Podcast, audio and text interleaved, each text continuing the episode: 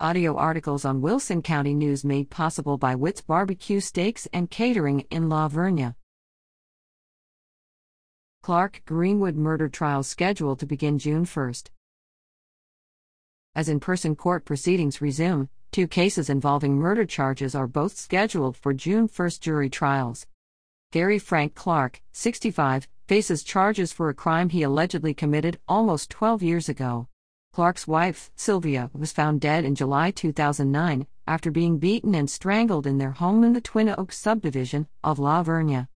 Clark was indicted for murder by a grand jury in July 2018, based on a Texas Ranger investigation.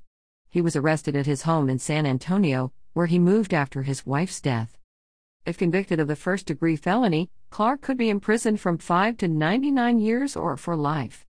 David Greenwood, 28 of Adkins, faces a murder charge for allegedly shooting his half brother, Alexander Clay Byram, to death in May 2017.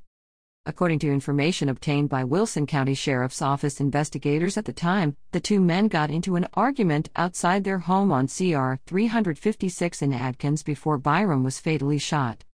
Greenwood was later arrested in Blanco County after allegedly stealing a truck in Comal County. The court dates for either or both cases may still be rescheduled. They already have been rescheduled a number of times, but delays are common for murder cases.